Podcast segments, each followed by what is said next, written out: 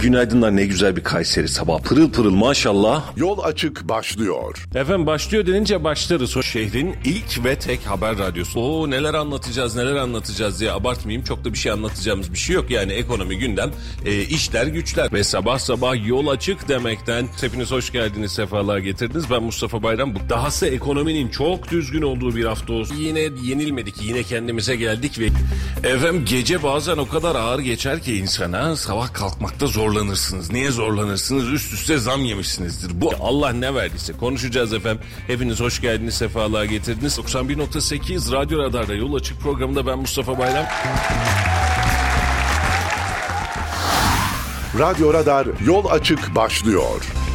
Efendim hayırlı sabahlar ve günaydınlar diliyoruz. Hepiniz hoş geldiniz, sefalar getirdiniz. 91.8 Radyo Radar'da sabahın vazgeçilmesi yol açıkta sizlerle beraberiz ve bu haftaki maceramıza başladı. Allah izin verirse soluksuz, nefessiz, keyifle ve bol miktarda konuşup bol miktarda anlatarak sizleri huzursuz etmeden inşallah güzel bir haftayı daha e, atlatmayı, bir, bir haftayı daha geride bırakmayı temenni ediyoruz. Sayın Halil İbrahim Öztürk, Sayın Ahmet Bilor'la beraber efendim hoş geldiniz, sefalar getirdiniz. Günaydın, günaydınlar herkese. Günaydın, hayırlı sabahlar, hayırlı haftalar. Hayırlı sabahlar efendim. Haftamız güzel olsun. Bahar geldi artık kıştı vırttız vesaireydi. Onlardan bahsetmeyeceğiz. Bir sis gördük arada bir. Acaba ne, ne oluyor bir şey mi gelecek üstüne diye.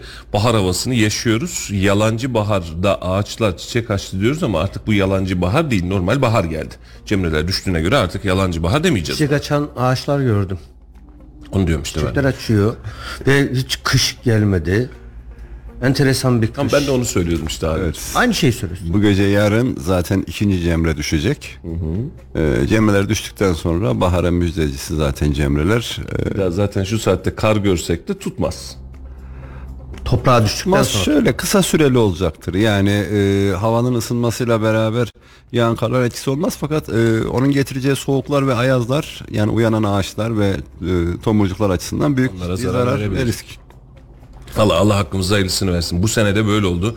İnşallah soğuk almaz meyvelerimiz diyelim, hasatlarımız diyelim ama eee, şu an itibariyle de o risk daha potansiyel olarak çok erken uyandı çünkü ağaçlar potansiyel olarak karşımızda duruyor. Normalde bu saatlerde artık hava normalleşiyor mu deyip eee, ağaçların uyanmasını beklememiz lazımdı. Önümüzdeki 10-15 gün içerisinde belki de birazcık erken davrandığı aşikar baharın ve mevsimin.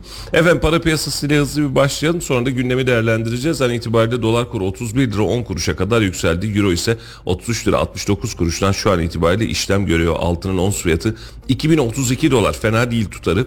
E, Brent petrolde ise 81 dolar 26 centlik bir fiyat var. Bir tık hareketlilik düşmüş E, ama yine hala 80 doların üzerinde Borsa İstanbul Geçtiğimiz hafta yine artıyla kapatarak 9374 puanda kendini tutturdu Ee, ve yükselişine devam etti geçtiğimiz haftanın başından sonuna kadar. Bu haftada kritik bir karar olmadığı için yine yükselişin devam etmesi e, işin açıkçası bekleniyor. Dolar da 31.10 e, dolar yavaş yavaş ilerliyor ama sabit bir e, hıza bağladı gibi sanki değil mi? Yani böyle sürekli rutin mutat İkinci viteste yavaş yavaş gidiyor böyle. değil mi? Böyle, böyle Doğru tabir. İkinci. İkiye attı. Aheste aheste yavaş yavaş gidiyor. Menzile doğru gidiyor. geliyorum ben diyor. Ee, bakalım seçim sonrasına nasıl bir etki oluşturacak onu da gerçekten e, merakla bekliyorum. Bitcoin'de ise 50 bin doların üzerindeki seviye devam ediyor. 51.482 dolarda şu an itibariyle Bitcoin'in fiyatı orada da fena olmayan bir iştah geçtiğimiz dönemde oluşmuştu.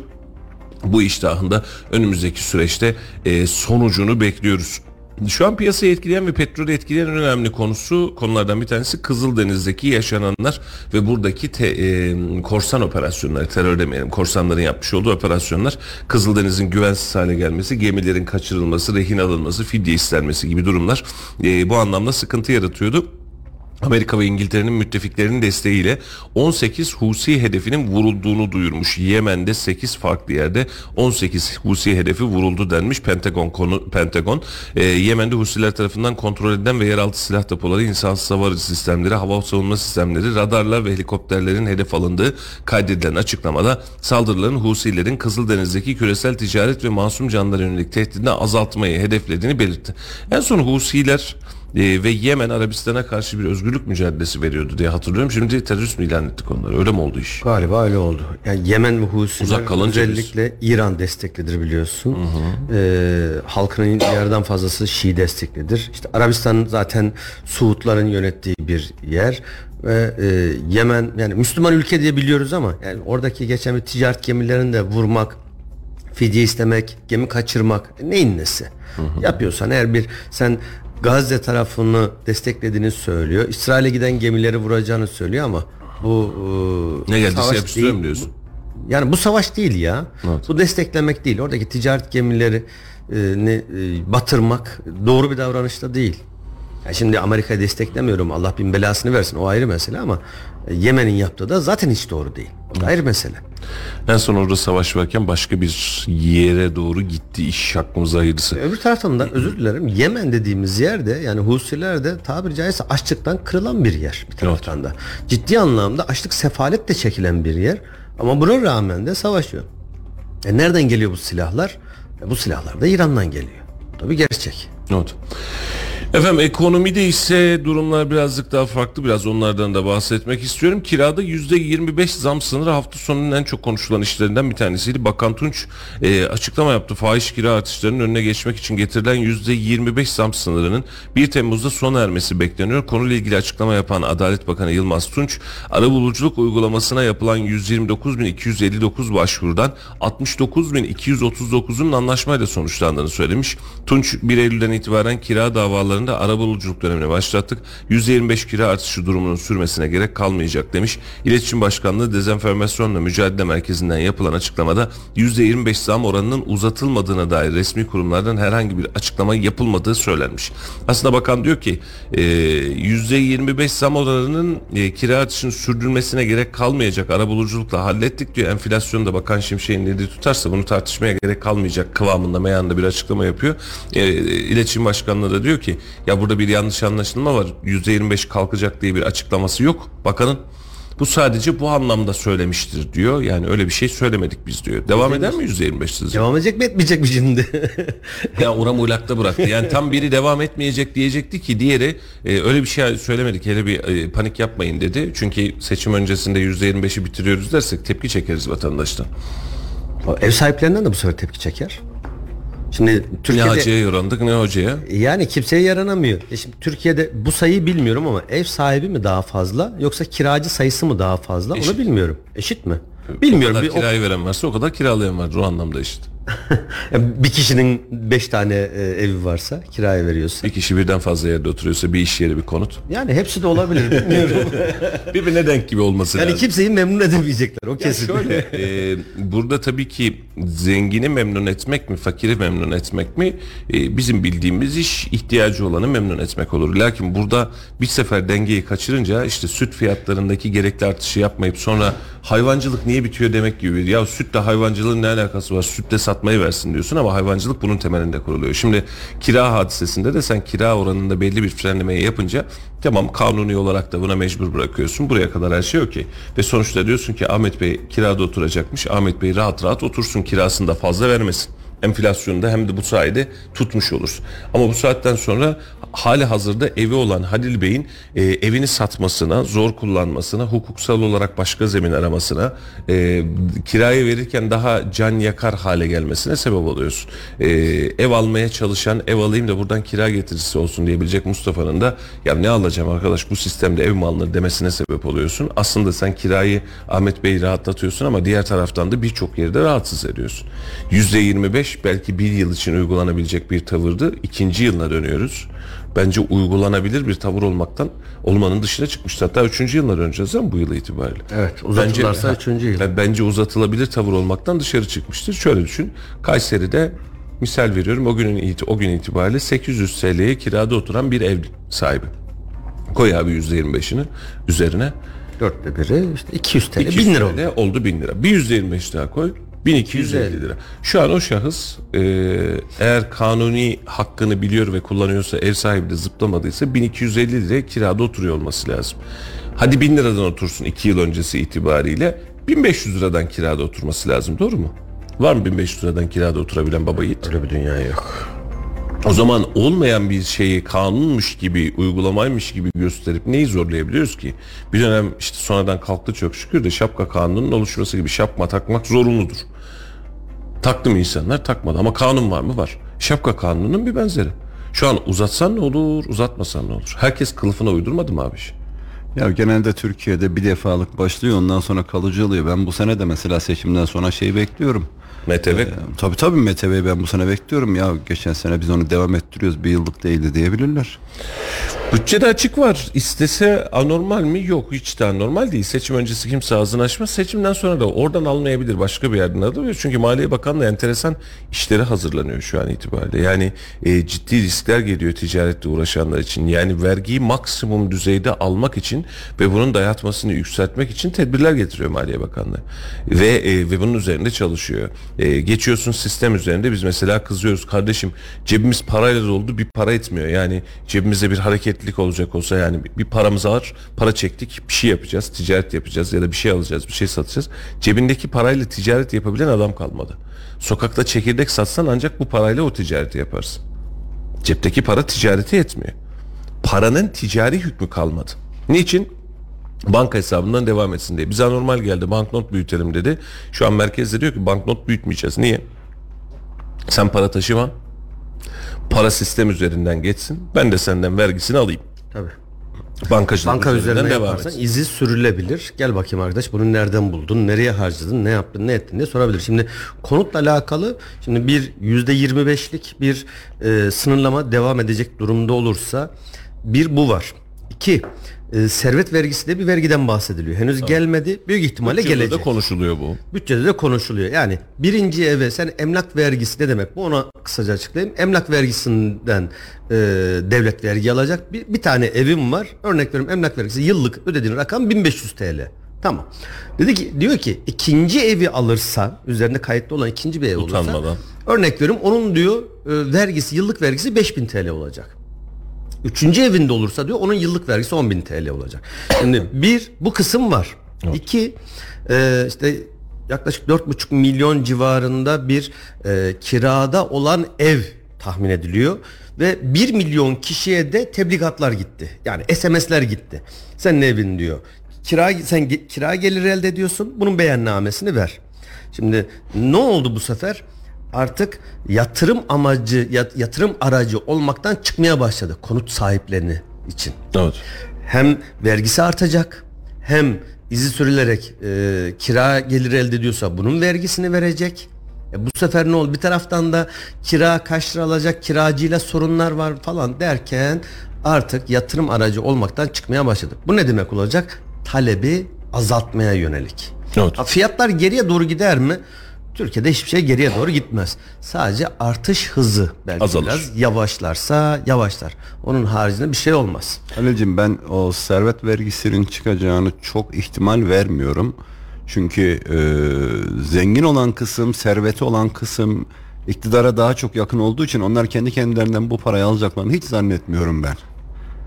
Yani, Yani o, o- yine fakir orada- üzerinden, orta hal üzerinden alınacak bir vergi çıkartırlar. Ben orada çıkartamazlar demiyorum da çıkartırlarsa olacağı söyleyeyim.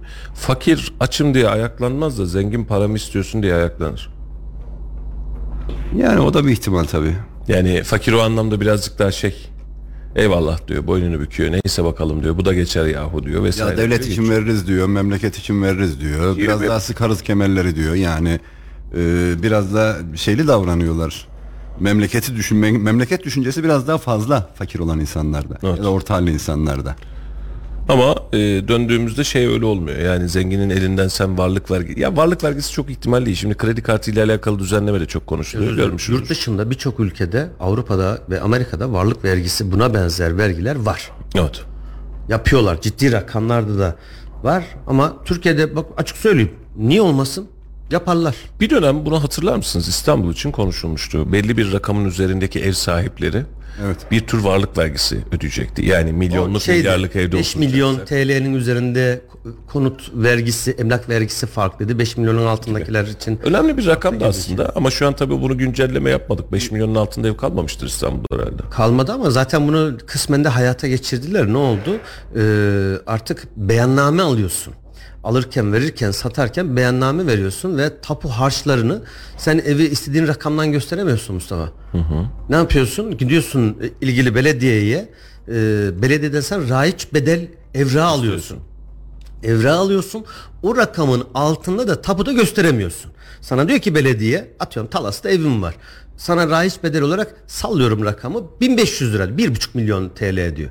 Vay efendim ben evi 1 milyona sattım 500 bine sattım yok arkadaş diyor sen evi diyor 1,5 milyona aşağı satamazsın. Üstüne istesen 5 milyona sat. Ama diyor e, tapuda vergi alacak ya tapuda sen bunu 1,5 milyon TL'nin altına gösteremezsin diyor. E, aynı şey mesela otomobiller için de geçerli işte kasko değeri falan diyoruz aracın satış bedeli diyoruz yüzde otuzu altı üstü falan benzer şeyleri e, yapıyorlar. Şimdi otomobilde tek rakam var. Otomobilde tek rakam var. Kaç liradan gösterirsen göster. Atıyorum kaç lira? 950 TL. Ama konutta o yüzde dörtlük kısım çok şeyi değiştiriyor. Büyük rakamlar çıkıyor ortaya. Onu kısmen de hayata Şimdi geçirdiler onu zaten. hatırlıyor musun? Bir yurt dışında da iş yapan bir müteahhit arkadaşımız bir şey anlatmıştı. Çok da hoşuma gitmişti örnekleme. Fransa için anlatmıştı zannedersem. Orada diyor satış işlemleri buradaki gibi bir gün filan sürmüyor. 3 ay gibi bir süre. Şimdi gidiyorsun diyorsun ki e, Ahmet Bey diyor ki ben evimi atıyorum bugünün parasıyla 1 milyona sattım. Kime sattım? Halil Bey'e sattım diyor. Tamam ver evraklarını diyorlar. Sen git diyorlar. Bu süreç içerisinde Ahmet Bey'e dönüyorlar diyorlar ki eviniz çok uygunmuş devlet olarak biz aldık. Şu da parası. Sen 1 milyon göstermeye çalıştın ya. Benim de işime geldi ben aldım. Yani ilk alıcım benim diyor. Sen ondan sonra diğerlerine satarsın. O zaman ne yapacaksın?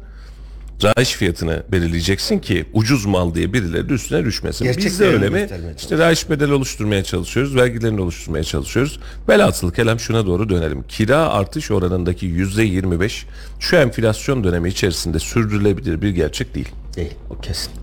Ee, bunu belli bir dengeye oluşturmamız gerekiyor. Dengeye oluşturmamız gerekiyor. Şu an kira oranları üzülerek söylüyorum. Bunun taraftarı değilim. Kirada herhangi bir yerim de yok. Kira oranları enflasyon rakamlarının zaten altında kaldı. Bu baskılamayla beraber. Vatandaşın ayağı yer tuttu. Dedi ki ben bu parayı vermiyorum. İşine geliyorsa dedi. Ee, karşı tarafta satıyorum o zaman dedi. Zorla çık dedi. Taciz etti. Kavgalar çıktı. Hatırlıyorsun değil mi? Bir sürü kiracı kavgaları çıktı. Ve şu an Kayseri üzerinde işte 1500 liraya kirada oturabilen varsa %25'lik bant uygulanabiliyor demektir. Yoksa ki yok şu an itibariyle bildiğimiz kadarıyla. Ee, o zaman zaten bu oran, bu sistem ve bu şekil uygulanamıyor anlamına geliyor. Sadece ev sahiplerini bir miktar daha dizginde tutuyordu. Ee, çok ciddi zıplamaların önüne geçiyordu. Kiracıyı bak dava ederim ha demesine sebep olabiliyordu ama 125'te uygulanabilir bir tavır değil. Ee, geçtiğimiz günlerde konuşulan kredi kartı detaylarını da aslında konuşmak istiyorum. Özellikle iddialar var. Kredi kartı düzenlemesi iddiaları. Ne çıkacağını bilmiyoruz. NTV yapmış haberi hatta en çok da. Karta taksit uygulaması kaldırılabilirmiş. İhtimallerden biri. Asgari ödeme tutarları artırılabilirmiş. Kart limitleri düşürülebilirmiş. Kredi kartı faiz oranları arttırılabilirmiş. Yüksek limitli harcamalara kısıtlama getirilebilirmiş. Lüks tüketime dayalı kredi kartı harcamalarına limit konulabilirmiş. Kredi kartında olası masadaki olan senaryolar. Ne dersiniz? Tamam. Hemen yorumlayayım. Bizim biz Türk insan olarak kapıdan içeri giremezsek pencereden gireriz. Pencereden olmazsa Noel Baba misali bacıdan gireriz. Şimdi özellikle cep telefonu gibi bazı kalemlerde taksit yok biliyorsun. Evet. Ama ne yaptı? Bizim hemen e, e-ticaret siteleri, elektronik e, marketler, ürün satan yerler diyor ki hatta bir de- dönemde başka bir şey yapmışlardı. Cep telefonunu sana 1 TL'ye satıyor. Cep telefonun kılıfı 50 bin lira. Şimdi telefona taksit yok. Kılıfa taksit var. E ne yaptı sana? Kılıfı sana 50 bin TL'ye satıp cep telefonu 1 TL'ye satınca sana 8 taksit 10 taksit yapabiliyordu. Onun önüne geçtiler. Bir. İkincisi hala da devam ediyor. Cep telefonuna yine şey yok. Kredi yok. Ama anlaşmalı bankalar üzerinden sana 3 taksit 6 Faizsiz taksit kredi var. istiyorsan 15 taksit yapabiliyor. Faizli veya faizsiz fiyatlar artık şey değil. Ee, son zamanlarda biraz daha güncel bilgim var. Artık yani 3 taksit 5 taksit faizsiz yapmıyorlar. Evet. Vade farkını üzerine koyuyor. Yine yasak. Vade farkını alsan da yasak. Ama bu sefer ne yapıyor? Sen telefona para vermiyorsun. Sen telefonu yine nakit alıyorsun Mustafa. 50 bin liralık telefonsa sen yine 50 bin liraya alıyorsun telefonu. Nakit alıyorsun. Ama ne yapıyorsun? O 50 bin lirayı sana banka veriyor. Elektronik marketle Ee, banka anlaşıyor. Sen orada normal bankadan gidip sanki bir 50 bin liralık kredi çekmiş gibi birebir aynı uygulama yapılıyor. Hiçbir şey değişmiyor. Birebir aynısı. Siz oradan K- e, neydi onun KGM miydi? Bir puan var ya KGF miydi? O puana baktığın zaman seni etkiliyor. Bankalar arasında kredin olduğu gözüküyor. Puanını da düşürüyor. Sen bankada 50 bin liralık kredi çekiyorsun. Bunu 3 taksit, 6 taksit, 10 taksit istiyorsan kaç taksit diyorsan bankadan alıyorsun. Parasını 50 bin lirayı götürüp elektronik marketten cep telefonunu alıyorsun. Bankaya da gidiyorsun 55 bin lira ödüyorsun misal. Vade farkı veya 60 bin lira. E Şimdi ne oldu? Yine oldu? taksit oldu. Ama ne yaptın sen? Nakit aldın, bankaya borçlandın. Sorarsak telefona taksit yapmadık. Sen de haklısın. güya. Ya şu an itibariyle konuşulan gerçekler bunlar ve bu gerçekler aslında bize şunu gösteriyor. Kredi kartında ve borçlanma hadisesinde bir zayıflık yaratmaya çalışıyoruz. Faiz oranlarımız zaten bir miktarıyla yüksek. Ee, burada sıkılaştırma politikası dediğimiz hadise iki yıldır e, bir buçuk yıldır hemen hemen uygulamaya çalıştığımız hadisede şu gerçek var. Parayı çok harcama. Parayı çok harcamazsan talep etmezsin. Talep etmezsen e, karşı tarafta arz etmek zorunda kalmaz. Hal böyle olunca da enflasyon bir miktar daha düşer. Temel teori hep aynı mantıkta. Şu döneme geldiğimizde bizim teorimizi iki kez üst üste bozan tek bir gerçeğimiz var. Seçimin kendisi seçimler bizim teorilerimizi alt üst ediyor. Niye? Tam hareket edecektik ki seçim geldi. Vatandaşa nasıl diyelim şimdi bunu yapma şunu yapma diye. Ama bunu ciddi anlamda söylüyorum. Ee, seçimden sonrası için gerek Maliye Bakanlığı'nın uygulamaları gerek bankacılık uygulamaları özelinde çok da paraya erişimimizin rahat olacağını düşünmüyorum. Özellikle ilk seçimden sonraki 4-5 ay boyunca şu sıkılaştırmayı yakalayıp Merkez Bankası'nın kendi içerisinde daha doğrusu Maliye Bakanlığı'nın ve Merkez Bankası'nın istediğim enflasyon oranını tutturacağım hevesini yaşamak adına bunun birazcık daha sıkılaşacağı ve rahatsızlık vereceği kanaatindeyim. Ee, ama genel itibariyle Kanada şu 6, 7, 8 belki de 9. ay itibariyle bir miktar daha normalleşen bir Türkiye ekonomisi göreceğiz gibi. Ama seçimden hemen sonrasında bunun çok sıkılaştırılarak tedbirlerin alınması, bütçenin eksiğinin tamamlanması, satılacak yerlerin bir an evvel mümkünse satılması ve bütçeye para girmesi mecburi elzem olarak görünüyor. Hatırlarsınız Anadolu Holding özelinde de 4. ay gibi konuşulan satış tarihleri vardı. 3 şirket için çıkmıştı. Aldığımız bilgilere göre bu bir söylenti. Ee, ama geçtiğimiz günlerde Maliye Bakanı'nın buraya gelmesinde en önemli hikayelerinden bir tanesi ee, Anadolu Holding'in bütünleşiği için ee, Azerbaycanlı şirketle anlaşılmış olması imiş. Ee, Bakan Bey de gelmişken hem e, şirketle görüşüp hem e, diğer tarafla görüşüp çünkü e, özellikle yerli sermaye değil yabancı sermaye olması ve yurda para girmesini isteyen Bakan Şimşek'in kendisiydi. Hani dışarıdan bir para gel- girmiş olsun diye muhtemelen yabancı bir sermayede seçimin hemen sonrasında bunların satıldığını, satışların bitirildiğini göreceğiz gibi. Ha- haber öyle geldi. Ama tabii ki bu ihale edilecek yine açığa çıkartacak ama prosedür anlaşmaları ve beraberindeki ihale yapılanmaları bunları hep beraber göreceğiz. Bunun da bizim uzun zamanlar beri e, bu holding Kayseri'de kalsın diye bağırıp da niye sonuç alamadığımızın bir başka e, nasıl diyelim e, sonucu. Biraz önceki konuyla alakalı bir şey söylemek Buyurun istiyorum. efendim. Şimdi bütçedeki açığın doldurulması falan onlardan bahsediyoruz ya. Şimdi e, doğru olan vatandaşın halkın zengin olması mı devletin zengin olması mı? Şimdi hadi herkes cebindeki ne var ne yok malı mülk her şeyi versin devletin kasasını ağzına kadar doldurduk. Milletin cebinde beş kuruş para yok. Nasıl yaşayacaksın? Mesela Komünizm, halk- komünizm gibi devlet, bakacak. devlet her şeye bakacak o zaman. Şimdi mesele halkın zengin olması ama devletin de dengeyi kurabilecek gücü olması lazım. Halk zengin olacak. Bu mecburiyet. Ama devlet yeri geldiğinde hareket edebileceği, opsiyon alabileceği, yatırım yapabileceği, e, girişimcilik yapabileceği ya da girişimciyi destekleyebileceği, dışarıya karşı güç gösterebileceği bir bütçeye sahip olması lazım. Yani bunu şöyle düşün. Evin içerisinde evdeki her bir birey mi ayrı ayrı zengin olsun, evin babası mı zengin olsun? Her bir birey ayrı ayrı zengin olsun ama evin babasına da o para cebinde olmazsa yarın bir gün biri bir laf ettiğinde karşısına gidip de yüzüne çarpamaz ya da burayı kontrol edemez ya da buranın güvenliğini sağlayamaz, buranın kontrolünü sağlayamaz. Mantığa biraz öyle bakmak lazım. E, devletin zengin olması değil mesele ama devletimizin şu an borcu var. Bu borcu ödemek için bizim paraya ihtiyacımız var. İçeriye ve dışarıya. Gelir gideri karşılamıyor. Aynen öyle. Her yıl oluşturmuş olduğumuz dış ticaret açığı e, başımızın en büyük belası diye yıllardır söylüyoruz. Hala çözümünü henüz ne yazık ki bulamadık. Enerjide çok ciddi bir girişim yapacağımız kanaatindeydik. Petrolde, doğalgazda doğru mu Ali'cim? E, ve bizim şu an yapmış olduğumuz, yapmaya çalıştığımız güneş enerji sistemlerinde hala sistemi buna evriltmekte de ayak diriyoruz. Memleketçe de ayak diriyoruz. Mesela elektrikle yapabileceğimiz işleri hala benzinle, doğalgazla yapmaya devam ediyoruz. Niye? Bizim bu kadar resimiz var, gesimiz var, hesimiz var, bir sürü enerji sistemimiz var. E güneş bedava zaten. Yani sen haricen günlük şartel açmak için bir para vermiyorsun. Yani günlük olarak, rutin olarak senin güneş alan bir ülken var. Rüzgar istemediğin kadar var. Hidroelektrik santrallerinde hakeza çok önemli ölçüde bir enerji gelirim var. Ama biz hala mesela bazı yerlerde doğal gazlı dönüşümleri kullanmayı tercih ediyoruz. Enerji üretmek için doğal gaz kullandığımız yerler var. Doğal gazla çalıştırmış olduğumuz fırınlar var hala. Koca koca fırınlar var. Yok mu? taraftan bak kısa bir örnek vereyim. Ee, dün sona erdi. Tarım fuarı vardı. Tarım fuarının içerisinde birkaç tane de güneş enerji sistemleri işte özel- özellikle onlar da tarımda kullanılmak amacıyla ya da besicilikte kullanmak amacıyla güneş enerji sistemleriyle alakalı üretim, imalat ve ya da satışını yapan, bayiliğini yapan firmalar vardı. Bir tanesiyle haberini yaptığımız biriyle kısa bir sohbetimiz oldu. Dedim ki ben evimde müstakil bir evim var örnek veriyorum. Kendi evimin elektriğini kendim üretmek istiyorum. Çatıya bir GES sistemi kurulsa bana ne kadara mal olur ve sistem nasıl kendini ne kadar sürede amorti eder diye kısa bir sohbetimiz oldu. Çok uzatmayayım. Yaklaşık normal kullanımda 10-15 yılda kendini amorti eder hale geliyor. Aslında pahalı bir sistem. E şimdi eğer çok fazla bir kullanımın varsa, paran da varsa kenarda eyvallah. Sıkıntı Ama yok.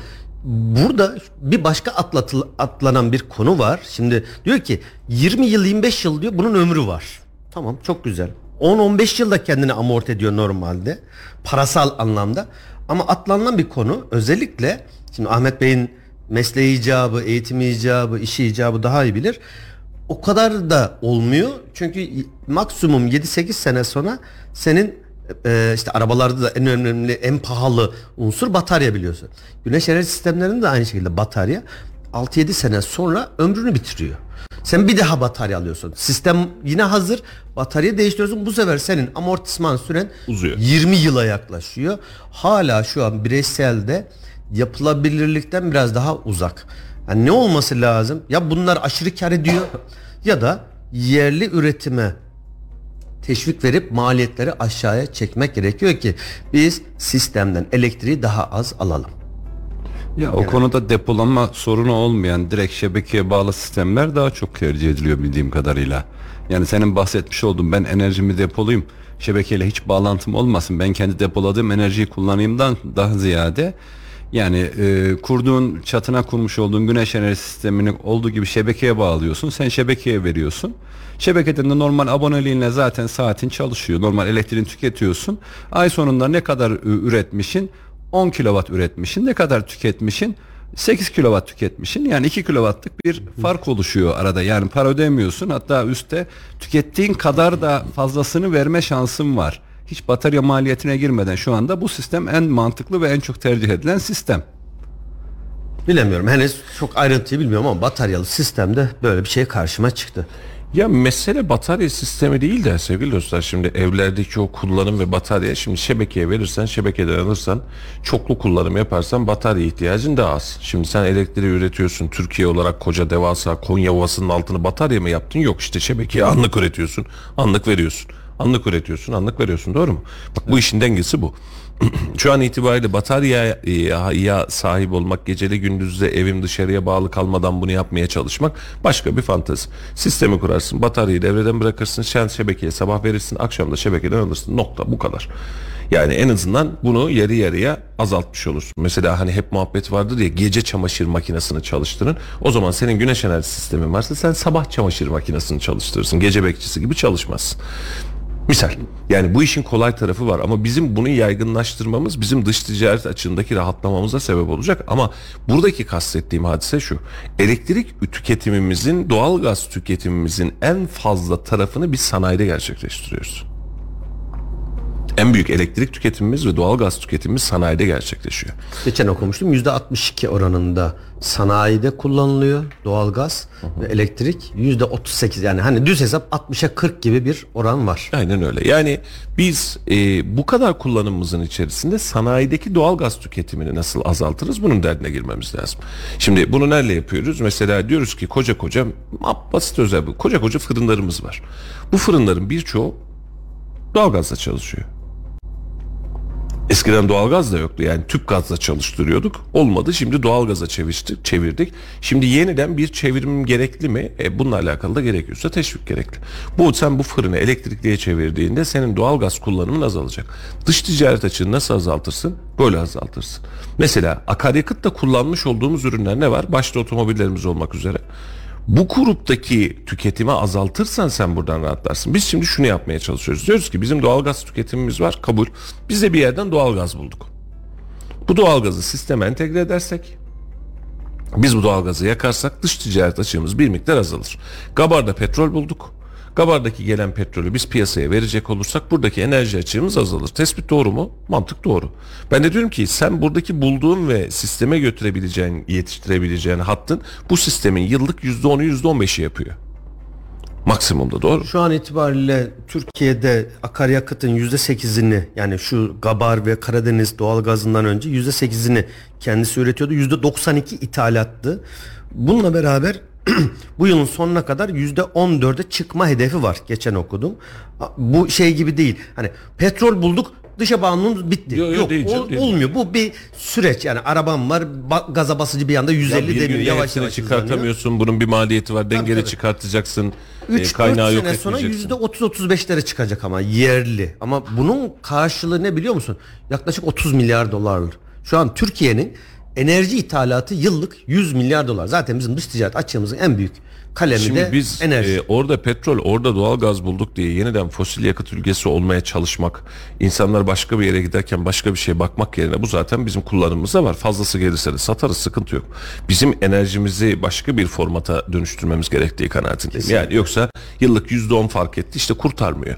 O dış ticaret açığını da kurtarmıyor. Senin borçlanmanı da kurtarmıyor. Ve ikinci bir noktada şu e, İsrail hadisesi sebebiyle İsrail'de yaşananlar sebebiyle Amerikan mallarını İsrail mallarını almıyoruz diye memlekette topyekün bir e, şey başlattık. Eylem başlattık. Kola içmiyoruz, kahveyi şöyle yapmıyoruz filan diye. E, geçtiğimiz günlerde Kayseri, geçtiğimiz günler demeyeyim ya cumartesi gündü. Cuma gün müydü? Cuma gündü. Evet. Cuma gün Kayseri Büyükşehir Belediyesi ev sahipliğinde dışarıdaki bir salonda Sayın Mehmet Ösesekin'in gelmiş olduğu bir yemek programı var. Oturduk iş adamları, basın mensupları vesaireler bir salonu komple dolduran insanlarla beraber bir yemek yendi. Yemeğin karşılığında da laf dinlendi. Yani hem laf dinlendi hem yemek yendi. Bu tür organizasyonlar seçim zamanı normal mi? Normal. Alışkınız bunlara. Sanayici bir araya gelir. Doğullar bir araya gelir. Sivaslılar bir araya gelir. Gelir de gelir. Problem yok. Özdesekil uzun zamandır yoktu. Toplantının mesajlarını yine konuşuruz. Ama toplantıda dikkat çekecek noktadan bahsedeceğim. Oturduk hep beraber o Amerikan kolasını içtik. Çok güzel. Hani boykot yapıyorduk biz. Unuttuk. Geçti. İlk devlet başlattı. İlk kredi tarım kredi kooperatiflerinde boykot Bitirdi. bu bitirildi yani. İlk oralarda görmeye başladık. Vatandaş hala direndi. Çünkü vatandaş biraz daha inatçı bu konuda. Ama işte bahane olarak ne dediler? Efendim depolarda çok fazla var. Alım yapmıştık. Onları tüketiyoruz diye. E peki onlar bitti neye devam ediyor hala? Demek ki alım yapmaya devam ediyorsunuz. Buradaki sıkıntımız şu sadece bunu İsrail meselesinde değil bizim yerli malı meselesine dönmemiz lazım. Yarın İsrail'deki kriz biter. Daha önce de öyle olmuştu hatırlıyorsunuz. Kriz bitti biz İsrail'le dostluk ilişkileri falan kurmaya başladık. Mesele o değil ki. Mesele sadece kolanın kendisi de değil. Burada sadece bu özellik itibariyle bırakmayalım. Dik duruş. Bizim yerlide üretebileceğimiz her şeyi özellikle kamu elini kamu eliyle yaptığımız uygulamalarda öncelikle yerli almamız gerekiyor. Nokta. Yerli de üretebiliyorsak öncelikle yerli almamız gerekiyor. Şimdi diyor ki efendim e, diğeri 5 lira yerli üretim 6 lira ben nasıl alayım yerliyi? Kamuda bu iş kolay. Şartnameye yerli marka zorunluluğu getirirsin ya da şartnameyi kasarsın. Hem fikir miyiz? İstediğiniz istediğiniz yerden alıyorsunuz zaten. İstediğiniz zaman da yapabiliyorsunuz. Bu olmayacak kardeşim bunu istiyorum dersiniz geçer. Mesele kola mı? Valla e, kolanın şeye bakmıştık o gün hadi ne kadardı? E, kar zarar bilanço Ne aktifleri kadar da hatırlıyor 30 musun? 30 milyar mıydı net karı? Evet. Öyle bir rakamdı. Net kar, cirosu değil Ahmet Bey. Kar. İyi para. Zaten hani diyorum ya bir banka şubesi açalım bir de kola fabrikası açalım. Evet. Şuradan da bak Fabrika açanları batırıyorlar. Banka şubesine devam yani o projede banka devam. daha mantıklı evet. bence de. Şimdi finansal bilgilerine bakacak olursam evet. Dönem varlıklar, aktif varlıklar vesaire diyor. Geçelim e, hasılat. 70 milyar TL. 2023 9. ay e, bilançosu. Hasılat büyüklüğü. 3'e böl 4 ile çarp 70. 3'e böl 20 desek yaklaşık 90-100 milyar TL gibi bir rakam. Ticari karları bu bahsetmiş olduğumuz kola şirketinin ticari karı sadece Türkiye'de 25 milyar. Milyon filan değil milyar. %25. TL. Aynen öyle. Ha şimdi önemsiz gibi görürsünüz ama bu kısım önemli işte. Yani bu kısım varoluş adına da önemli. Sadece kola mı mesele? Vallahi değil. İnanın değil. Bu e, çok normal kalanlarından bir tanesi. Sadece sembolik ismi olduğu için önemli. Geçtiğimiz gün mesela bir deterjan lazım olmuş eve. Gittim e, bir üç harfli beş harfli marketin rafına. E, raftakilere bakıyorum. E, raftaki üretim firmaları şimdi ya bu bizim markaydı diyorum mesela. Hani bu Türkiye markası olması lazım diyorum. Arka tarafına bir bakıyorum. Başka bir yabancı, başka bir yabancı, başka bir yabancı. Henkel yazar, Bankister yazar, PNG yazar, Unilever yazar. Lever yazar. Hepsi var. Yazar da yazar. Biz bu kısma da giremedik. Ve biz sadece dış ticaret açığımızın temel sebebi bizim şey değil. Enerji değil. Enerji Hacı büyük Şakir kısmı. bizim değil ya. Hacı Şakir bile bizim değil. E, satmışız zamanında işte onu da vermişiz. Ha, şimdi zaten bizim yerli içecek firmaları falan var ya. Yerli içecek firmalarını belli bir ölçünün fazlasında büyüt. Onlar da kamu baskısıyla, kamu baskısıyla diyorum altını çizerek söylüyorum. Ve özel sektör baskısıyla onlar da el değiştirmek için yer arayacaklar. Çünkü bu tür hareketliliklerde önce yaptığımız iş onları daraltmak, batmaya teşvik etmek. Daha sonrasında da siz batıyorsunuz gelin bakalım şu markayı verin derip sanki yerli markaymış gibi yabancı eller tarafından üretilmesini sağlamak. Eksiyiz efendim. Yerli malı kullanımı konusunda ne yazık ki hala eksiyiz ve Filistin meselesinde de hala savaş devam ediyor. Hala kayıplar devam ediyor. Ee, geçim, geçtiğimiz gün bir tane video vardı. Sizin kırmızı çizginiz ne zaman siyah olacak diyor. Kırmızı çizgimiz, kırmızı çizgimiz diyordunuz. Bir Filistinli söylüyor bunu. Ne zaman siyah olacak bu kadar insan öldükten sonra diyor. Ağzımızı açıyoruz başka da hiçbir şey yapamıyoruz. Sadece çenemiz yoruluyor. Eylemler yaptık, meydanlar doldurduk. Doğru mu Halil? Neyi değiştirdi? Hiçbir şey değiştirmedi. Hiçbir şey değiştiremedik. Öyle bir güce de sahip olamadığımızı ne yazık ki üzülerek görüyoruz. Tüketimde en azından bunu rahatlatalım diyeceğiz. Tüketimi en azından burada rahatlatalım. Tüketimi de rahatlatamıyoruz. Geçmiş olsun sen sağ ben selamet. Bunun için de biz bu yerli üretime geçmediğimiz, yerli tüketime geçmediğimiz sürece, yerli tüketimi teşvik etmediğimiz sürece de bizim bu açıklarımız bugün değilse yarın, yarın değilse sonraki gün yeniden devam edecek ve yeniden de yaşamaya devam edeceğiz efendim bu kısmı. Yerel gündeme de döneceğim. Cumhurbaşkanı Erdoğan'ın Adana'da bir açıklaması var. Türkiye'nin savunma sanayi alanında destan yazdığını belirten Tayyip Erdoğan ülkenin küresel bir güç olma yolunda olduğunu söylemiş. Adana'da yerel seçim mitinginde konuşan Erdoğan muhalefete de yüklenmiş. Adana eser ve hizmet e, nasipsizlerini sırtında taşımaz demiş. Burada da böyle bir açıklama yapmış Cumhurbaşkanı Erdoğan. Söylemiş. Söylemiş bana söyleyecek hali yoksa Zeydan Karalar'a söyleyecek. Ama şey dengeler çok kaçık. E, dün bir tane hesapta vardı. Tunç Soyer bir açıklama yapmış gider ayak.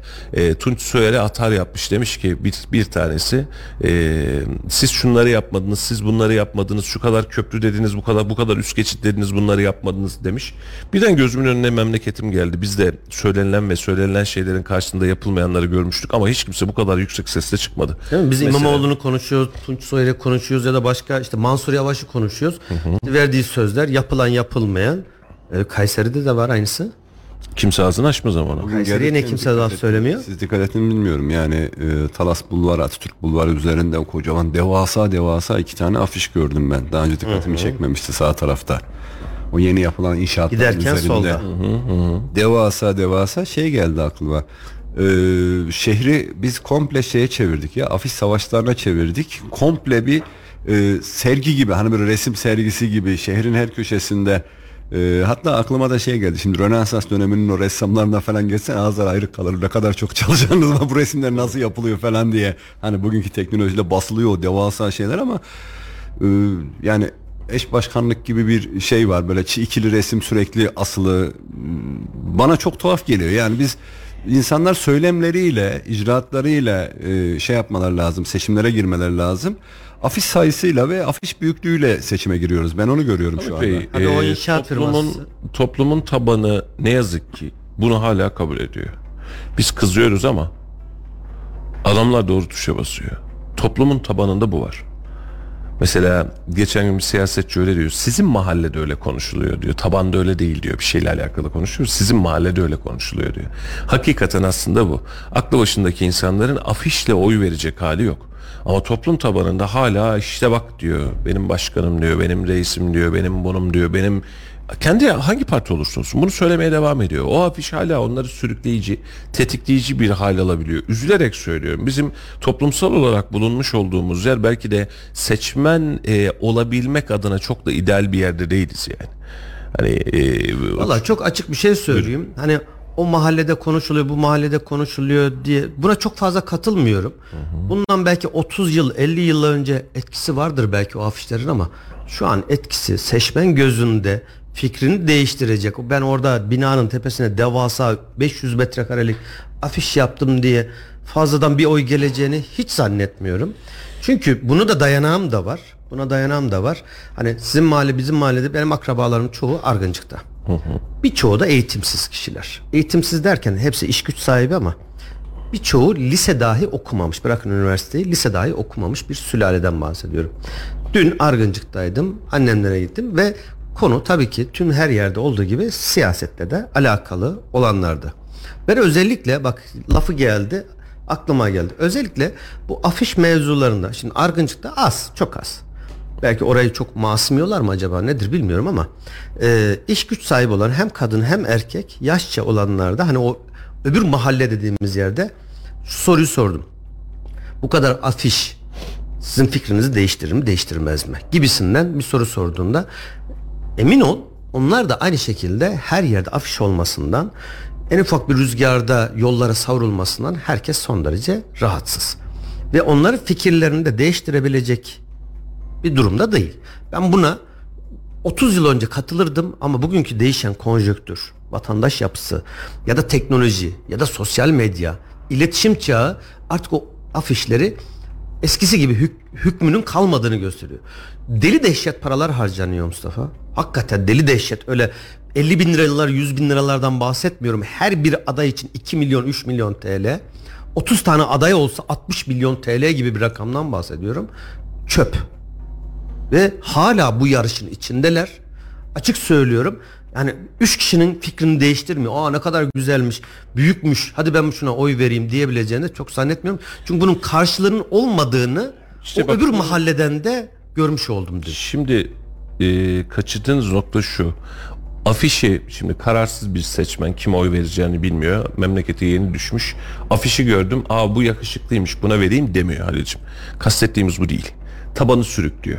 Bu partilerin zaten bir tabanları var. Dikkat edersen yeni çıkan partiler de yaşam alanı falan bulamıyor. Bu tabandaki insanları yeniden sürükleyip beğendirme hadisesine, konsolide etme hadisesine geliyor. Dediğim nokta bu. Yoksa çıkıp da abi ben afişi gördüm kararsızdım adam çok güzeldi ee, hiç sıkıntı yok bundan sonra tamam buraya oy vereceğiz falan demiyor. Bunun için baktığımız yer bu anlamda çok rahat değil. Birileri hala bu kadar maliyeti ve bu kadar masrafı yapıyorsa gerçekten bunun bir sebebi var. Bunu da görmek lazım. Yani adamlar öyle ya da böyle bir şekilde çıkıyor. Doğru mu? Toplum olarak doğru mu? Değil. Burada siyasi mantığın, siyasi bakışın kaç seçimdir aynısını söylüyoruz. Çıkıp şunu söylemesi lazım. Değerli siyasi partiler, e, bu seçimlerde şunun dışında afiş yapmayalım. Şunun dışında bayrak yapmayalım. Şehir süslemesi yapmayalım. Seçim bürolarımızın dışında bir şey yapmayalım. Yani misal bu rakamları boşu boşuna heba etmeyelim. Çünkü sen yapınca ben de yapıyorum, ben yapınca öbürü de yapıyor. Bir sürü parayı çöp ediyoruz demesi lazım. Böyle bir siyasetçimiz yok. Çünkü böyle bir seçmenimiz de yok. Seçmen buna tepki verdiği zaman olur. Yani şu an senin düşündüğün ben de senden fikrim.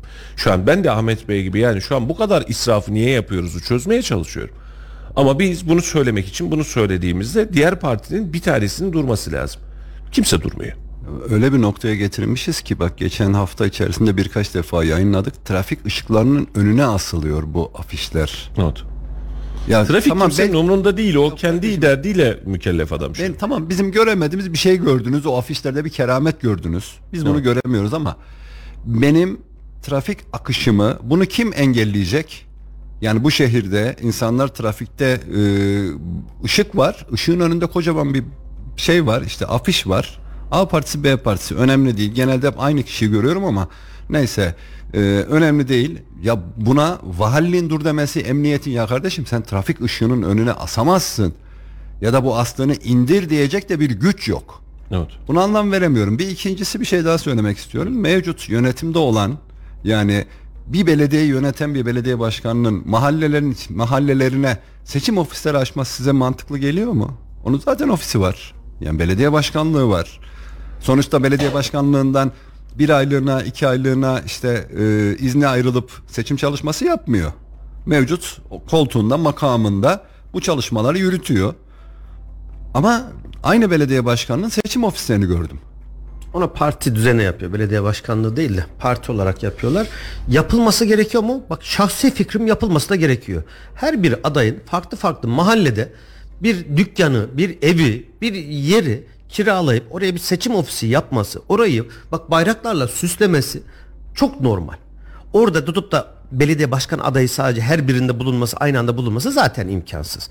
Her birinde danışmanları, görevlileri, yardımcıları, yoldaşları, hem fikir oldukları insanlar orada gelen vatandaşlarla hemhal olup onların fikirlerini dinlemesi, kendi propagandasını yapması kadar doğal bir şey yok. Gayet mantıklı bir şey. Valla öyle de öyle de olmuyor. Şunun için öyle olmuyor. Ee, onu da söylemem lazım. Seçim ofisi açıp seçim ofisinde duran aday yok. Yani seçim ofisi sadece lazım. sembolik. Ya olmuyor. Yani artık yeni teknolojide kusuruma bakmayın. Şimdi Sarıoğlan'da Sarız'da filan ee, seçim ofisi açmıyorsan ya da Akkış'ta da seçim çalışması yapmıyorsan vatandaşın gelip de sana ne yapıyorsun burada demesini filan bekleme. Kocasinan, Melikgazi, Talas, İncesu, Hacılar, Büyükşehir, Hatta devam ediyorum Develi yani bu tür bölgelerde gelip de seçim ofisinde adayı gördüm aday ne diyormuş diye filan insanlar beklemiyor. Koca koca şehirler oldu. 500 bin tane 300 bin tane 400 bin tane insana tutup da tek tek dokunarak bir seçim süreci sattı boyunca ulaşabileceğini filan da düşünmemen lazım herhalde zannedersem. Onun için de genel kitle uygun ara, kitle araçları işin dengesine doğru gidiyor. Yani iş bu noktaya doğru evrilmek zorunda kalıyor. Şimdi e, burada da birazcık sıkıntılar var. Mesela Muharrem İnce e, enteresan bir açıklama yapmış. Onu da paylaşmak istiyorum. İşletme körlüğü olan bir iktidar var. Akıl tutulması var. Kibir var. Bilimden uzaklaşma var. 22 yıllık bir iktidar var. Normalde bu iktidarın dip yapması lazım. %1'lere düşmesi lazım. Hiçbir sorun çözülmemiş. Tarıma verdiği toplam destek 91.5 milyar TL. Türkiye'de tarımda 3 milyar litre mazot kullanılıyor. 91 milyar teşvin 60, bi- 60 milyarını mazot vergisinden geri almış. Fransız çiftçisi ayakta, Alman ayakta sen susuyorsun. Sadece sandığa gidip oy veriyorsun. Bu ülkenin emekleri, bu ülkenin çiftçileri bu seçimde ayağa kalkmayacaksa ne zaman kalkacak? Sen de hak ettiğini yaşıyorsun, hiç sesini çıkartmıyorsun. 10 bin lirayla nasıl yaşıyorsun demiş. Şimdi biraz önce konuştuğumuz hadise vardı ya. Toplumun tabanına, toplanın tabanının elindeki parayı alırsan, gücü alırsan tabanın sesi çıkmıyor. Yanlışlıkla varlık vergisi çıkartırsan yukarıda fırtınalar kopuyor. Daha az ama daha güçlü. Daha fazla ama daha güçsüz. Şimdi burada isyan mı çıkartalım? Yok canım Allah esirgesin öyle bir derdimiz yok. Ama tarımda bir bak biraz önceki rakama bakar mısın? Tarımdaki verilen toplam destek 91,5 milyar lira. Bunun diyor 60 milyarını mazotun vergisi olarak geri almışsın zaten diyor. 90 milyar desteğin 60 milyarını geri almışsın. Yani orada çiftçi işleyecek sen destek dahi bu anlamda bu kadar rahat yapamıyorsun. Peki nasıl çıkacağız bu işin içerisinden? 4 gündür tarım fuarındaydık. Tarım fuarında basın sponsoruyduk. Yani onlarca haber ulaştırmaya çalıştık. Canlı yayın ulaştırmaya çalıştık vatandaşlara. Ee, çiftçiden ben huzursuzum, rahatsızım diyen var mıydı? Yok. Yok. Yok sıkıntı yok. Hepsi halinden memnunsa diyecek bir şey yok. Hiç sıkıntı yok. Biz burada işte kendi mahallemizde biraz önceki dediğim o. Kendi mahallemizde biz başka şeyleri ütopyalar üzerinden algılıyoruz. Böyle olmalı diye algılıyoruz ama geçiniyor muyum? Param var mı? Traktör alabiliyor muyum? Tarlayı sürebiliyor muyum? Mal gelebiliyor mu? Yiyip içebiliyor muyum? Konu kapanmıştır nokta. E Demek ya da mutlu. Çok zorlamayın yani. Olmuyor. Ben çiftçinin üzerinde de tar- tarım standlarının üzerinde de böyle bir mutsuz çiftçi profili falan görmedim. Görmedim. Sadece bir stand dedi yani çiftçinin parası yok ondan dolayı çok satış olmadı dedi. Sadece bir standçıdan duyduğum hadise bu. Bunun dışında bir şey yok. Ben mesela senden daha fazla alanda bulundum. Tarım fuarında iş icabı. Birçok firmayla da görüştüğümde nasıl dediğimizde e, valla hangi firma onu bilmiyorum tabii ama ben ya kötü oldu pek de istediğimizi alamadık diyeni hiç duymadım. Tersine devasa devasa traktörler, iş makineleri, oradaki işte sulama sistemleri olsun, işte ne derler, işte pulluklar, e, biçer döverler hepsi de gayet güzel satış yaptık, gayet memnun diyor. Ha daha da memnun olsunlar, o ayrı mesele. Ama söylediğimiz gibi millet demek ki halinden memnun. Fuar alanı dediğin şey zaten bu işin elitleri, bu işin sektörde iyi durumda olanları.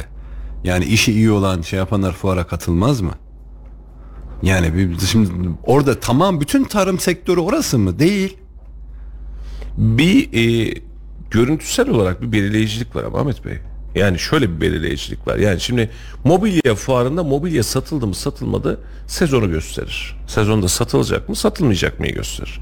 Şimdi tarım fuarında ürün satıldı mı, traktör satıldı mı, tohum bağlantısı, bayilik bağlantısı, ilaç bağlantısı yapıldı mı yapılmadı mı? E milletin yüzü gülüyorsa e çiftçi bunun hareketliliğine sahip demektir. Borçla, harçla, krediyle vesaireyle ben bilmem.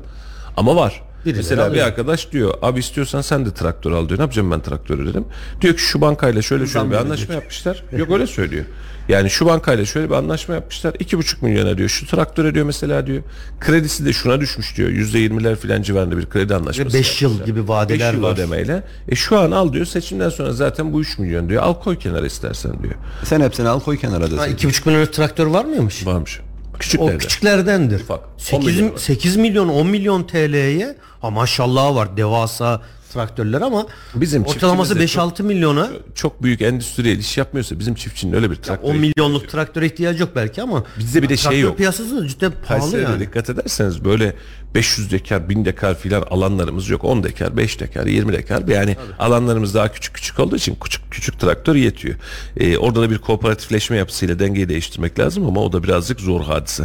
Şimdi ee, başka gündemler var ama bugün saat 10 itibariyle Kayseri Büyükşehir Belediyesi Başkanı ve yeni dönemde de AK Parti ya da Cumhur İttifakı Kayseri Büyükşehir Belediye Başkan adayı Memduh Büyükkılıç'ın e, basın lansmanıyla projelerini tanıtacağı gün var. Biz de sizlere bunu saat 10 itibariyle canlı yayında ulaştırmaya çalışacağız inşallah alanda bir internet problemi ya da başka problem yaşamazsak. E, proje duymuş olacağız. Ve işte Kazım Bey, Mahmut Bey şu an itibariyle Memduh Bey'den de proje toplantısı gerçekleştirmiş olacak. Başka projesini açıklayacaklar mı onu da merakla bekliyorum ama Sayı bayağı yükselttiler bakalım iyi projeler duyacağız inşallah. Bekliyoruz. Bekleyeceğiz bugün göreceğiz. Ha burada projeler konusunda da şunu da söylemek lazım. Projeyi gördüğümüz projeler kadar tutulması gereken sözleri de verilen sözleri yerine getirilmesi gereken sözleri de hatırlatmak lazım. Bunu seçilecek adaylar veya seçilmiş olanlar için de hatırlatmak lazım. Ee, attım koydum ortaya birileri de inansın diye geçmemek lazım. Uygulanabilir memleketin müreffehiyetini değiştirebilir bir pozisyon almak lazım. Mahmut Bey'le bir daha yayın yapacağız muhtemelen ama yayın sonrası Sayın Mahmut Arıkan'la konuştuğumuz önemli noktalardan bir tanesi şehirdeki ahlaki çöküntüydü. Yani bu e, TÜİK rakamlarına, asayiş rakamlarına ya- yansıyan önemli ölçüde bir ahlaki çöküntümüz var. Gözümüzden kaçıyor. Ve biz bunu görmüyoruz. Sadece işte kartal kavşağı, kartal kavşağı diye takıldık işin içerisine. Başka bir şeyimiz kalmadı. Ama şehrin tek problemi ulaşım problemi değil. Bu belediye buna ne yapsın? Vallahi en çok belediye yapsın. Ne yapacak? Milletvekilleri gelip de burada teker teker evlerde seminer mi verecek? Devlet eliyle, belediye eliyle, siyaset eliyle bunları da bir düzen, bir denge kurmamız, kurdurmamız gerekiyor zannedersem. Ee, burada da ciddi problemimiz var. Konuşulacak mı bilmiyorum. Buna da bakacağız. Bugün itibariyle Cumhurbaşkanı Recep Tayyip Erdoğan 70 yaşına giriyormuş. Hayırlı yaşları olsun efendim. Ee, Memduh Bey'e yakalayamadım. O 71'deydi. Yetişir yetişir o. Yetişir. Arkadan yetişir o. Ee, ömürler konusunda altındaki yorumları bazen okuyorum bu tarz hadiselerin. Severiz sevmeyiz ülkenin cumhurbaşkanı ve bir insanın ömrü konusunda, yaşamı konusunda hakaret edebilmek, ölümünü dileyebilmenin de bir o kadar çirkin ve çiğ olduğu kanaatindeyim. Kim için olursa olsun ee, yaşı gelmiş, yaşlanmış memlekete kötülüğü varsa da iyiliği de var. Sonuçta da birilerinin de seçmiş olduğu bir cumhurbaşkanı var ortada. Ee, kötü niyetli temennileri ve kötü niyetli bakışları da bu anlamda çok doğru bulmuyorum işin açıkçası bunu da söylemem lazım. Ee, dün e, Dezenformasyon Başkanlığı ve Teyit.org bir açıklama yaparak e, Ekrem İmamoğlu'nun Sancaktepe mitinginde olan fotoğraftaki DEM Parti bayrağının montaj olmadığını açıklamış. Anadolu Ajansı'nın editoryal arşivindeki fotoğraflarda da aynı fark bayrağı farklı şekillerde görmek mümkün diye bir haber geçmiş. Bu teyit sayfaları ve beraberinde de dezenformasyon merkezinin seçim dönemlerinde sadece muhalefeti e, ya da muhalefettekileri dezenformasyon ya da bunların bilgilerini bak ipliğinizi pazara çıkarttık demelerinden gerçekten e, birazcık sıkıntılanıyorum. E, çok taraflı siyasi bir e, mecra gibi kullanıyorlar. E, gerek dezenformasyon merkezini gerekse bu tür teyit doğrulama vesaire merkezlerine. O öyle değil bak aslında burada bu vardı. Öyle değil burada bu vardı diye. Ve tüm imkanlarını böyle kullanıyor ki zaten. Değil mi? Yani sadece onun için değil ki bütün imkanlarını böyle kullanıyor. Yani sadece e, hükümet ve işte ittifana ittifanın lehine kullanıyor. Ya bu çok aleni bir şekilde bunu söylemekten hiç beis duymuyorum ben. E, Valla öyle de yapıyorlar zaten. Çok da çekinmiyorlar. Sadece oraya çalışan, o kanala çalışan ama diğer taraftan aynı mevzunun başka bir model olmuş olsa mesela AK Parti üzerinde bir model olmuş olsa, Cumhur İttifakı model üzerinde bir model olmuş olsa kimse umursamıyor. Ama e, muhalefetle alakalı bir gömülmesi gereken yer varsa kamunun tüm imkanları da bu anlamda kullanılıyor. Devlet devlet olarak kalmalı, siyaset siyas kendi alanına mayalanmalı. Devlet siyasetin içerisine, devletin kurumları siyasetin içerisine karışmamalı. Yani bunu devlete zarar verdirmemek için yapmamız gerekiyor. Yani şimdi şöyle düşünün, e, şehrin valileri, şehrin kaymakamları çıkıp da belediye başkanlarının havasına atsa, kampanyasına katılsa e, doğru olur mu? E, adı yarın seçim güvenliğini sağlayacak sensin, adaleti sağlayacak sensin, asayişi sağlayacak sensin. O zaman durduğun yer doğru bir yer olmaz. E şimdi bakıyorsun dezenformasyon merkezi niye lazım bize? Yanlış bilgileri dezenforma etmek için. Diyor ki bunun montaj olduğu yanlıştır diyor. Bu alanda görüntüler vardı diyor. Bunu kim söylüyor? İletişim söylüyor. İşte Teytork söylüyor. İşin yok mu abi senin? Bunu siyasetçi söylesin. Desin ki siz böyle diyorsunuz ama bakın bu bizdeki fotoğraf. Yalan söylüyorsunuz desin. Siyasetçi vursun geçsin. Ya ben şey de garip buluyorum. Yani STK'ların da aleni bir şekilde siyasileşmesini de ben şey buluyorum, garip buluyorum. Not. Ya sen STK'sın adı üstünde sivil toplum kuruluşusun. Yok. Siyasi toplum kuruluşu gibi davranıp da çıkıp o STK başkanları sağda solda toplantılarında e, yani kimi desteklediklerin önemli değil. Niye sen böyle bir destek açıklama ihtiyacı duyuyorsun kardeşim? Niye biat açıklamaları yapıyorsun? Not. Sen toplum kuruluşuna üyelerinin e, menfaatleri için orada değil misin? Sen o insanların ihtiyaçları için senin toplum kuruluşun ne konuda olursa olsun sivil toplum kuruluşunun üyelerinin haklarını onların geliştirilmesiyle ilgili ça- çalışmayacak mısın? Niye illa bir siyasi partinin propagandasıyla çıkıp da orada insanlara aba altından sopa gösterenler, baskı yapanlar, işte e, Üstad, bir yerin bir yerin arka bahçesi bir yeri bir yerin arka bahçesi olmak böyle bir denge sonra da işin güvenilirliğini yok ediyoruz. Yani sivil toplum örgütlerinde de devletin kendi kurumlarında da aynı hadisemiz var. Zorlaya zorlaya siyasetin en dibinden en tabanına biz burada izlemeyi tercih ediyoruz. Halbuki bu kurumlar tarafsız kalmış olsa, siyaseten renk vermemiş olsa, buyurun efendim seçim sizin, siz çıkarsınız biz de size bir oy veririz demiş olsa çok daha rahat edeceğiz. Ama biz tüm e, enstrümanlarımızla beraber siyasi alanda bulunuyoruz.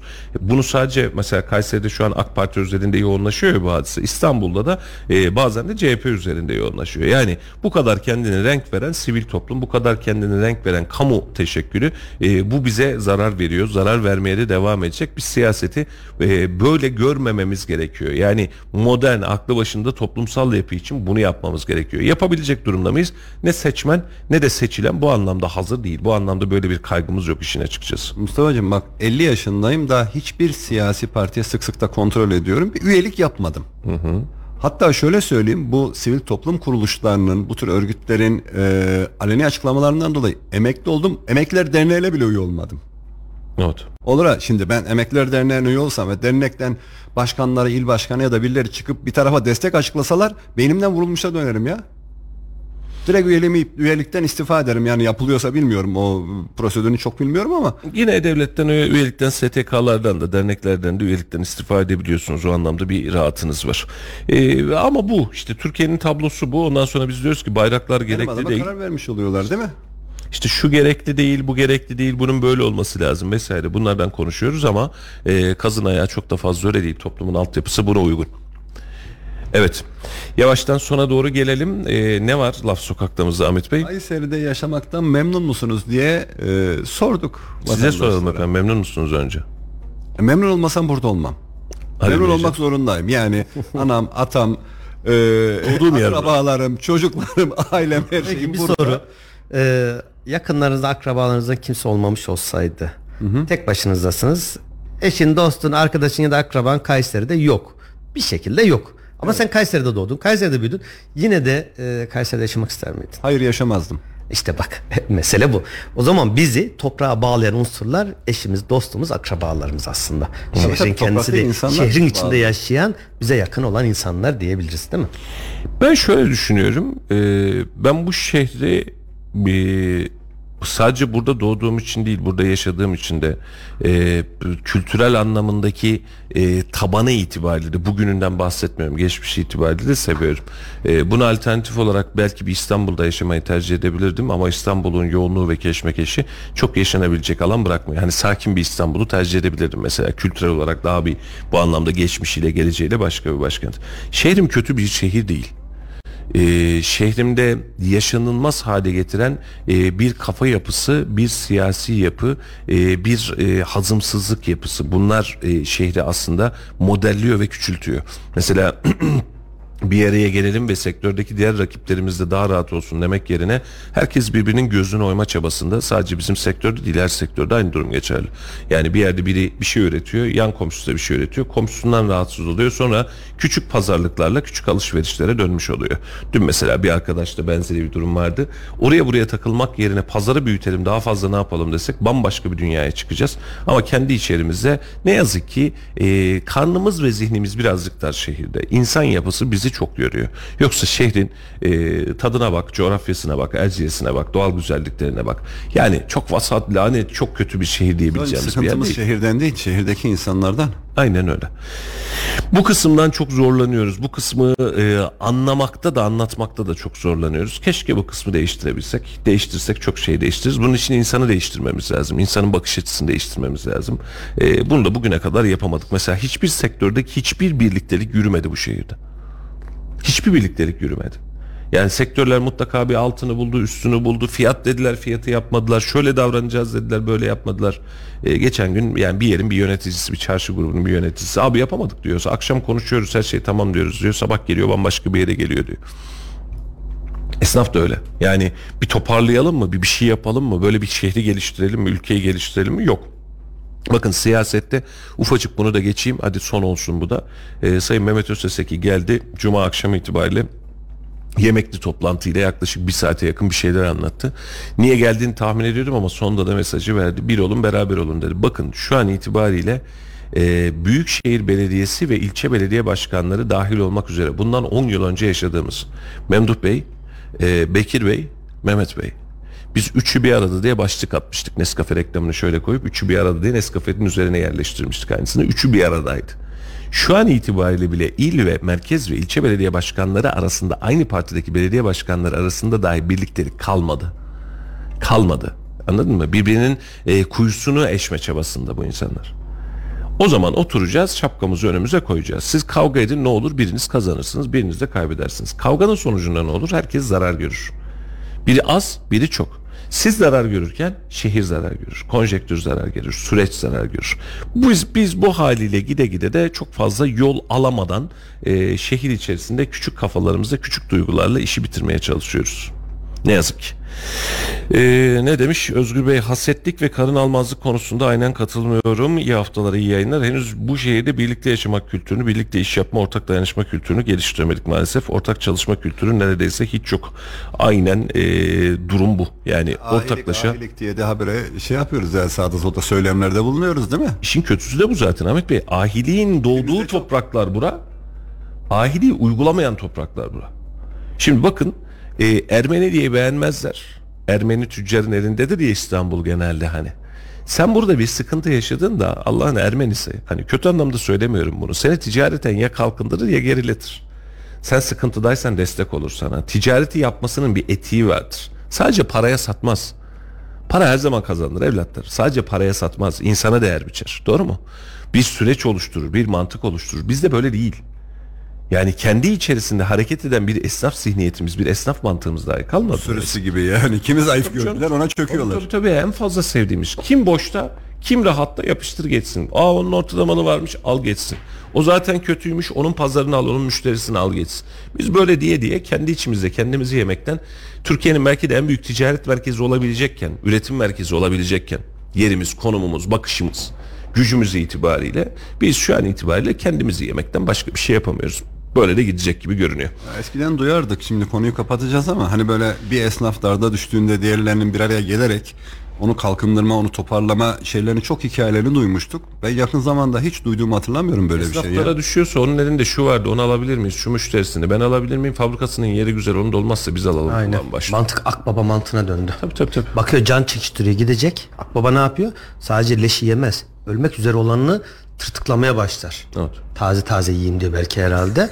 Bizimkiler de ona benziyor artık. Tabii canım, Baktı tabii. gidiyor. Arabasını almaya çalışıyor. Evini almaya çalışıyor. 10 liralık evi 5'e. Hani gerçek rakamlardan söyleyelim hadi 5 milyonluk evi 2 milyona 3 milyona ve bunu da en yakınındaki tanıdığı bildiği insanlar yapıyor.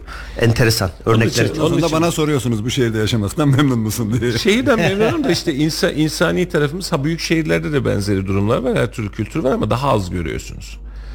Ya mesela İstanbul'da, Ankara'da kayboluyorsunuz o kalabalığın içerisinde. Yani biri seni keşfedecek de bakacak da tonlarca rekabet var. Burada e, daha küçüğüz. Biri bir iş yapıyorsa herkes aynı yere e, nöbet tutmaya başlar. İ- İşi kötü gidiyor, kö- kötü gidiyorsa da nemalanmaya başlar. Son cümle diyeyim o zaman sen kapanışı yap.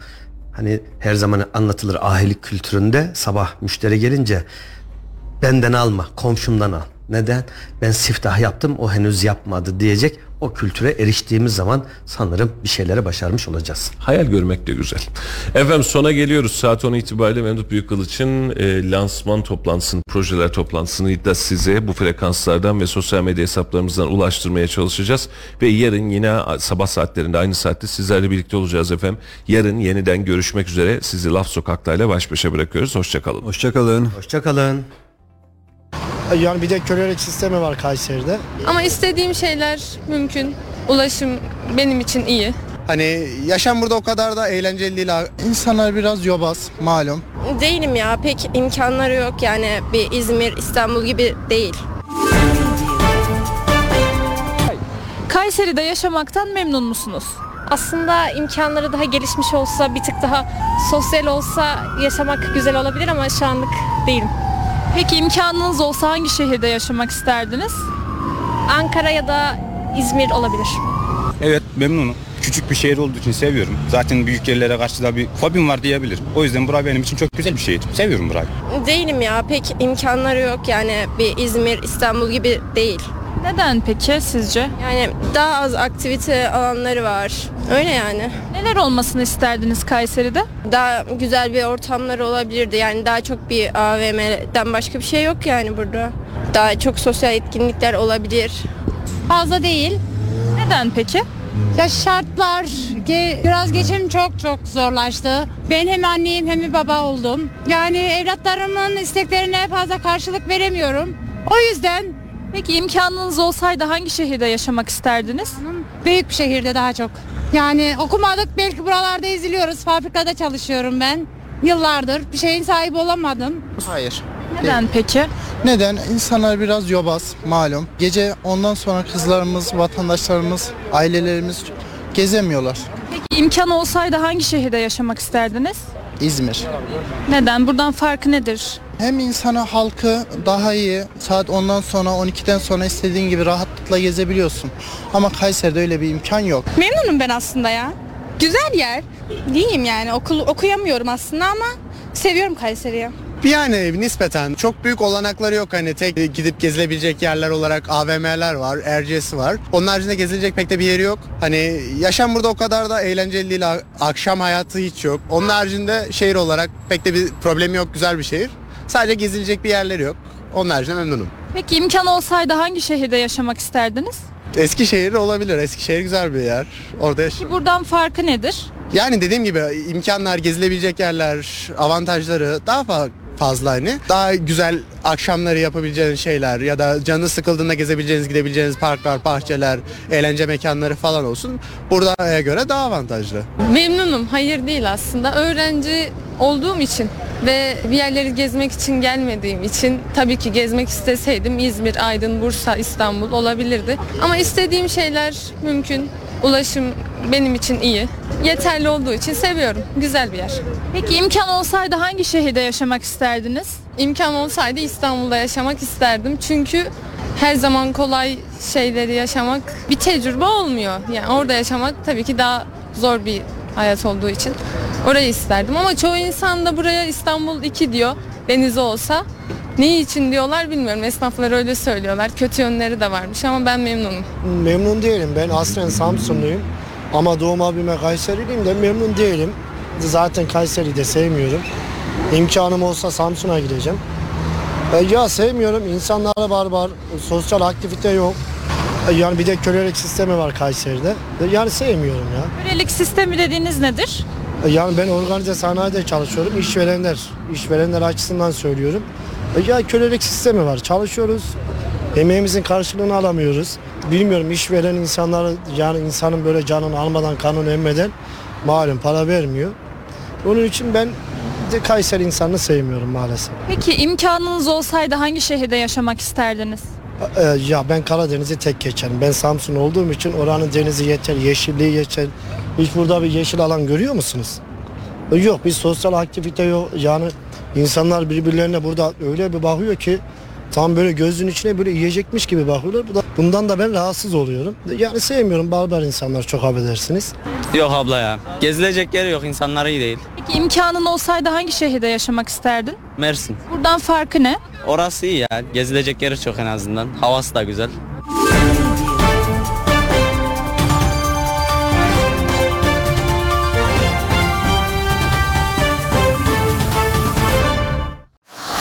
Radyo Radar yol açık sona erdi.